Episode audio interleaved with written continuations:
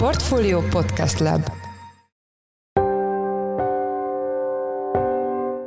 Mindenkit üdvözlünk, ez a Checklist, a Portfolio munkanapokon megjelenő podcastje szeptember 23-án pénteken. A mai műsor első részében a 60. közgazdász vándorgyűlésről jelentkezünk Szegedről, ahol a pénteki nyitó előadást Varga Mihály pénzügyminiszter tartotta. A másik fontos bejelentés pedig az volt, bár efelől igazából nem volt kétségünk, hogy, a, hogy szükség van rá, hogy a jövő évi költségvetést újra kell tervezni. Ugye ez igazából eddig is tudott volt, hogy a tavasszal elfogadott költségvetés az hát gyakorlatilag semmilyen formában nem reális már a magyar gazdaság és a magyar államháztatás gazdálkodása szempontjából. A miniszter helyzet értékeléséről és magáról a vándorgyűlésről Madár Istvánt, a portfólió vezető makrogazdasági elemzőjét kérdeztük. Műsorunk második részében egy friss kérdőíves felmérés eredményeiről lesz szó, melyet olvasóik anyagi helyzetének változásáról készített a portfólió testvérlapja, a Pénzcentrum. Én Forrás Dávid vagyok, a Portfólió Podcast Lab szerkesztője, ez pedig a checklist szeptember 23-án. Pénteken is tartott Szegeden a 60. közgazdász vándorgyűlés, ahol a második nap szakmai programját Varga Mihály pénzügyminiszter helyzetértékelő előadása nyitotta. A miniszter által elmondottakkal, illetve a vándorgyűlés eddigi tapasztalataival kapcsolatban itt van velünk telefonon Madár István, a portfólió makrorovatának vezető elemzője. Szia István, üdvözöllek a műsorban. Sziasztok, üdvözlöm a hallgatókat. Első kérdésem, hogy milyen a hangulat a, a vándorgyűlésen? Elég speciális helyzet lehet, hogy egy ilyen bizonytalan időszakban találkozik a, hát szinte a teljes szakma. Így van, hát mindenki kérdően néz egymást, a nagy megfejtéseket, nagy megoldásokat azért nem nagyon lát senki, hiszen azért ez az energia sok, amit itt az egész világnak és Magyarországnak is le kell nyelnie, benne az infláció óriási emelkedésével, illetve az összelvált újabb nagy rezsidágulási körrel, ez mind-mind olyan feszültségeket jelent, amire, amire mindenki egymást nézi egy kicsit, hogy mit lehet, mit lehet reagálni. Nyilván eltérő nagyon az embereknek a, az ezzel kapcsolatos élménye, attól függően, hogy mennyire érintettek ebben az egész sokban, de alapvetően azt lehet mondani, hogy egy kicsit ilyen vihar előtti csend és egy ilyen izgatottság jellemzi a, a vándorgyűlés hangulatát, hiszen azért valóban elég történelmi időket élünk, ritka az, amikor ennyire sorsfordító és nagy jelentőségű mozgások vannak a világgazdaságban. Térjünk rá akkor a pénzügyminiszter ma reggeli előadására. Ugye ebben a 20-as, 50-es és 80-as éveket ajánlotta a hallgatóság figyelmébe, hogyha referenciapontokat keresünk ahhoz, hogy, hogy miről fognak szólni a, a 2020-as évek. Itt mik a hasonlóságok ezekkel az évtizedekkel kapcsolatban? Ugye alapvetően két hasonlóság van. Az egyik az egy ilyen kínálati korlátosság, ami még inkább a Covid járványból fakad, és a világháborúk utáni időszak jellemzője volt, amikor ugye a megelőző időszakban az államok gőzerővel költöttek elsősorban a háború finanszírozására, másrészt viszont ugye a háború óriási mennyiségű embertömeget igényelt áldozatként, amelyek utána a munkaerőpiasztól hiányoztak, és ebben az időszakban egyszerre volt egy ilyen inflatórikus és egy ilyen kereslethiányos környezet. Egy kicsit a Covid-válság hasonló dolgokat okozott azzal, hogy szétzilálta a világ globalizált rendszerét, és az abban megfigyelhető munkamegosztásban olyan zavarok, tartós zavarok árak léptek föl, amik összességében ugye egy ilyen, egy ilyen ellátási problémás tartós helyzetet eredményeztek. A másik párhuzam pedig az, hogy ugye a 80-as évek eleje, illetve a 70-es évek közepe, ugye ez két e, e, nagy olajár emelkedéssel telt időszak volt,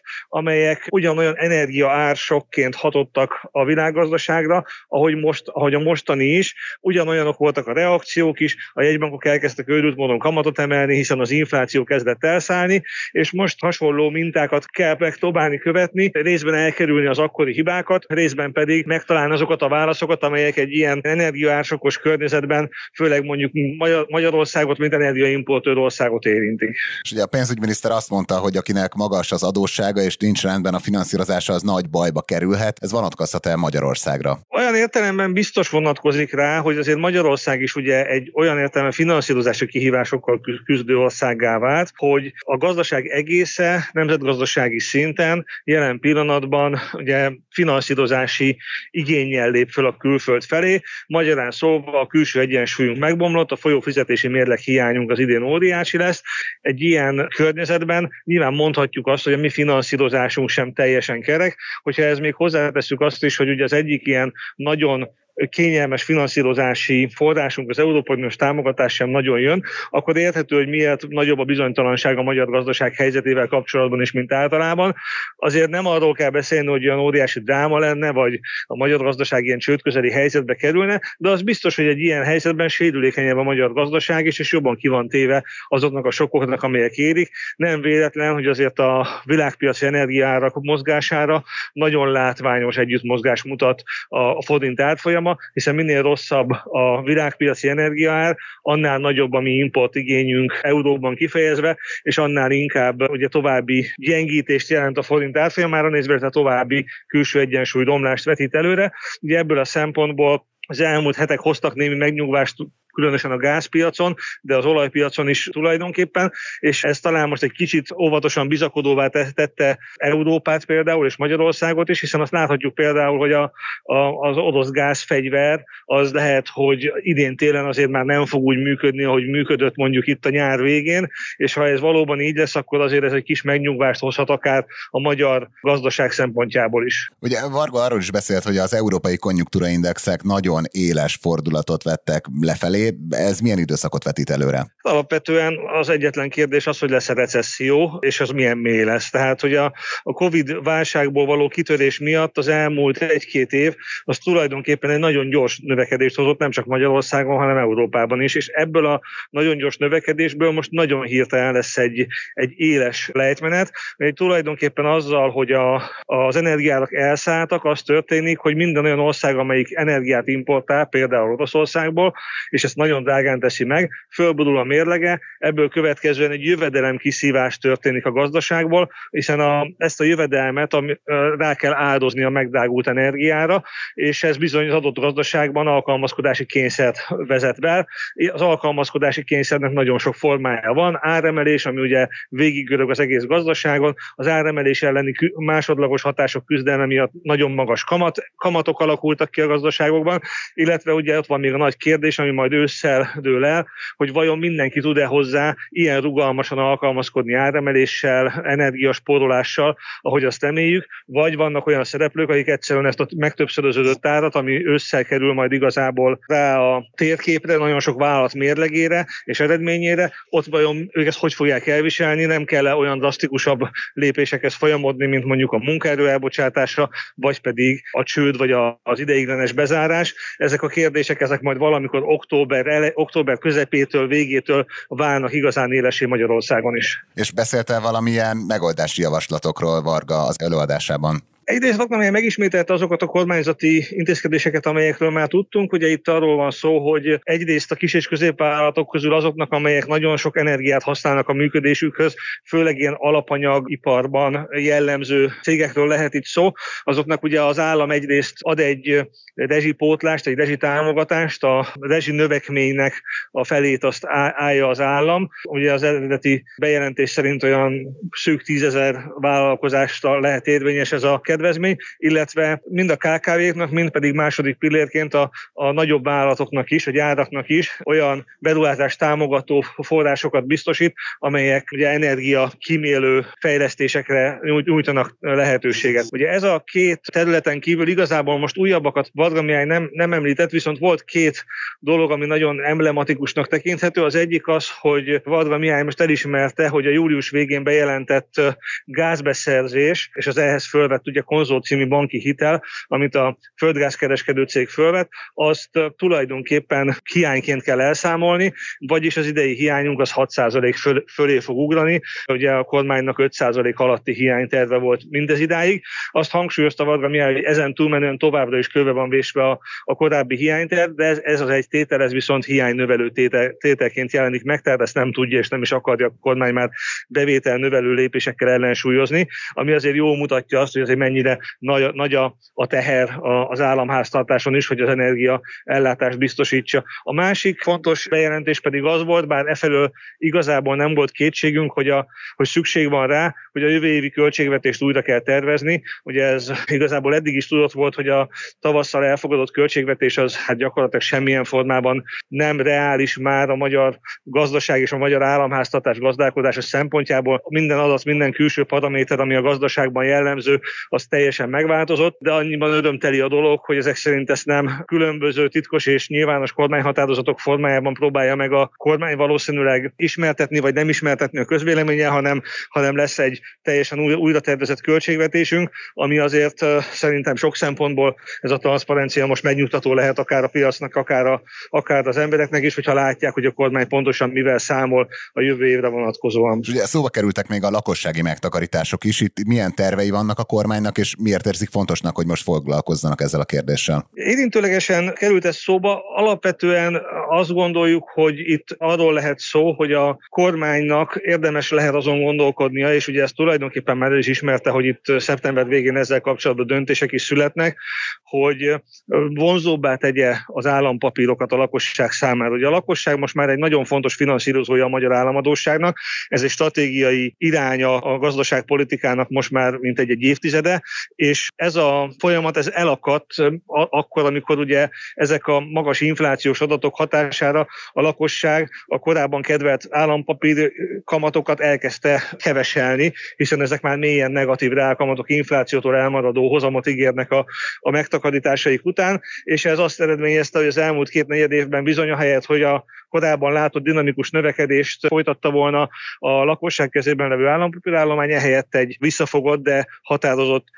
csökkenést láthattunk ezen a területen, és a kormány már jelezte azt, hogy a megtakarítások területén az állampapír, lakossági állampapír kínálat területén a változtatásokat szeretne elérni. Valószínűleg ez azt fogja jelenteni, hogy olyan típusú értékpapírok kerülnek be a forgalomba, vagy változik meg a kondíciójuk, amelyek már magasabb hozammal kecsegtetnek a, a lakosság számára. Részben már ismert, hogy lesznek új típusú állampapírok, amelyek három évesek és kétszámjegyű hozammal indulnak, illetve nagy kérdés az, hogy hogy az igazán most talán a legnagyobb ilyen megnyugvás, biztonságot hozó infláció követő állampapírt hogy struktúrálja át a, a kormányzat, hiszen ugye itt elég elmaradó módon követi az inflációt az állampapír kamat, és ez ugye most jelen pillanatban azért igen, igen szerény kamatot kínál a pillanatnyi inflációhoz képest. Itt várhatunk valószínűleg valamilyen korrekciót még, és ezektől bizonyára a kormány azt reméli, hogy a lakossági megtakarítások újra elkezdenek áramlani a korábban megszokott mértékben az állampapír piacra, és ezzel biztosítják az államháztartás, államadóság finanszírozásának a stabilitását. Köszönjük szépen a tudósításodat, meg az elemzésedet. Az elmúlt percekben Madár István a portfólió makrorovatának vezető elemzője volt a checklist vendége Szegedről, a 60. közgazdász vándorgyűlésről. István, köszönjük, hogy a rendelkezésünkre álltál. Én köszönöm, sziasztok! Kutatást végzett olvasói körében a portfólió testvérlapja a pénzcentrum. A kérdőjűes felmérés segítségével azt vizsgálták a portál elemzői, hogy miképpen változott a lap közönségének anyagi helyzete az elmúlt egy évben, valamint hogy módosultak-e a költési szokások. A felmérést több mint 25 ezeren töltötték ki, és bár az eredmények nem reprezentatívak, mégis sok olyan tanulság vonható le a kutatásból, melyek több szempontból is hasznosak lehetnek akkor, amikor értelmezni próbáljuk a minket körülvevő gazdasági társadalmi folyamatokat. A témával kapcsolatban itt van velünk telefonon Gosztola Judit, a pénzcentrum szerkesztője. Szia Judit, üdvözöllek a checklistben. Szia Dávid, üdvözlöm a checklist hallgatóit. Első kérdésem, hogy miért döntöttetek úgy, hogy elindítjátok ezt a kutatást, és milyen következtetéseket vontatok le abból, hogy gyakorlatilag egy kisebb városnyi ember kitöltötte a kérdőíveteket? Hát a pénzcentrum oldalán rendszeresen készítünk nagy mintes felméréseket, és ez a, az infláció, az elszálló árak kérdés, ez most nagyon-nagyon aktuális, és pontosan amikor kijöttek az augusztusi inflációs adatok, másnap elindítottuk, és azt vettük észre, hogy vírusként terjed, és naponta több ezren töltötték ki. Tehát, hogy ez most egy nagyon aktuális téma, nagyon érdekli az embereket. Akkor térjünk rá magukra az eredményekre. A kitöltők mennyire voltak elégedettek a, az életszínvonalok alakulásával az elmúlt egy évben, és voltak-e nagyobb különbségek demográfiai helyzet szerint? Igen, hát számítottunk arra, hogy, hogy alapvetően elégedetlenek lesznek, de talán ilyen, ilyen nagy elégedetlenségre nem számítottunk. Összesen a kitöltök 81,7%-a nyilatkozott úgy, hogy elégedetlen az életszínvonalának az alakulásával az utóbbi egy évben. Legelégedettebbek a 25 év alattiak voltak. Státusz szerint a nyugdíjasok, illetve értelemszerűen a munkanélküliek, akik a legelégedetlenebbek. Vizsgáltuk még lakóhely szerint is, itt az jött ki, hogy Budapest és Nyugat-Dunántúlon, Pest megyén elégedettek az emberek, ellenben Észak-Magyarországon és a Délalföldön pedig kifejezetten elégedetlenek az életszínvonaluk alakulásával pénzhiányával. És állások alapján kik voltak a legelégedettebbek? Azt vettük észre, hogy, hogy leginkább az IT-szektorban dolgozók, a mérnökök, a gyógyszeriparban dolgozók és a banki biztosítási szakemberek, ők voltak a legelégedettebbek. Ez nagyjából össze is vág a KSH által közölt kereseti adatokkal, tehát hogy ők keresnek a legjobban az országban. És mondjuk iskolai végzettség alapján vizsgáltátok az eredményeket? Rákeresztünk a pénzügyi helyzet alakulására is, iskolai végzettség szerint lebontva, pedig az jött ki, hogy a, a doktori fokozatot szerzetteknek egyáltalán szinte nem változtak a körülményei, míg a maximum 8 általánossal, vagy annál kevesebben rendelkezőknek pedig romlott nagy mértékben a pénzügyi helyzete az utóbbi három hónapban.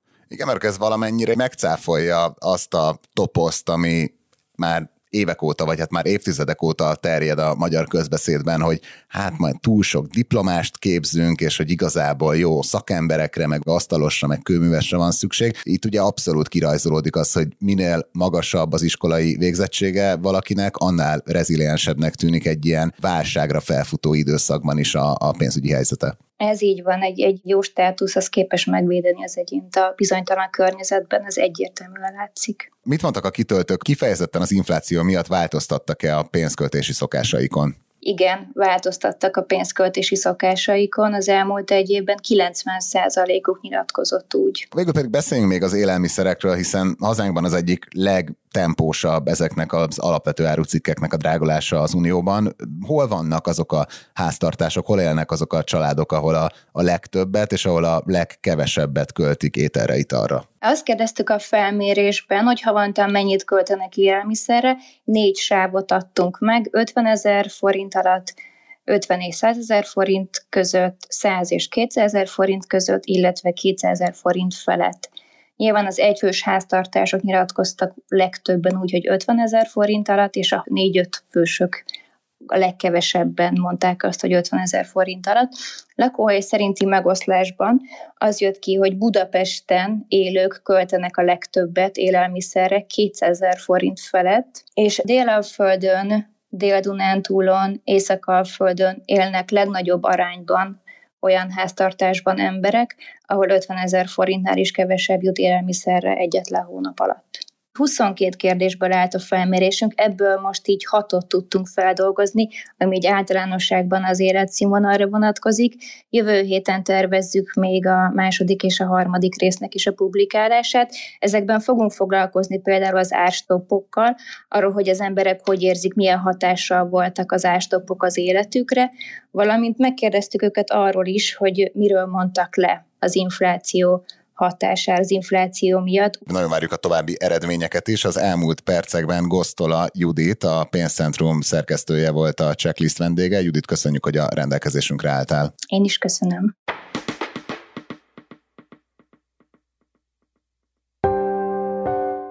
Ez volt már a Checklist, a Portfolio munkanapokon megjelenő podcastje. Ha tetszett az adás, iratkozz fel podcast csatornánkra valamelyik nagy podcast felületen, például a Spotify-on, az Apple Podcast-en vagy a Google Podcast-en. A mai műsor elkészítésében részt vett Bánhidi Bálint, a szerkesztő pedig én Forrás Dávid voltam. Új adással hétfőn ötkor jelentkezünk, addig is minden jót, jó hétvégét, sziasztok!